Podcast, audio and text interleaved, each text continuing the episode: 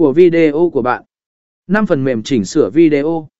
Sau khi quay video, việc sử dụng phần mềm chỉnh sửa video là bước quan trọng để tạo ra sản phẩm cuối cùng.